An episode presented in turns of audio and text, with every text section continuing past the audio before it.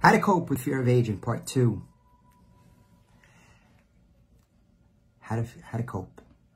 Well, yesterday I said we should shift perspective.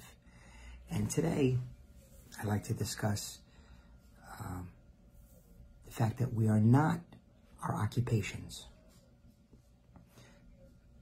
You meet someone, you go on a first date, uh, you meet someone at the gym, you meet someone at a bar. question comes up, what do you do? What's your job? What's your occupation? What do you do for a living? Well, concern for the elderly is that if you're retired, maybe you don't have uh, the same meaning. It's a false belief, by the way, but maybe you don't have the same um, thought for yourself if, if you're not working. You don't have the same self-esteem, perhaps, if you're wrapped up in your work and your employment what I'd like to share is that um, we're a human being. so let me back up a second.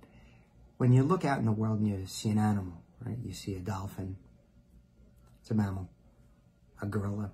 A dog. But we're a human. We're a human being. Not a human doing. Not what we do for a living. We are being. To be. The act of being a human maybe our occupation, our role in life is just to be happy. And maybe we can find happiness in our family relationships, our friendships, our activities in the community, giving back a charity, the act of being human rather than the occupation that you hold.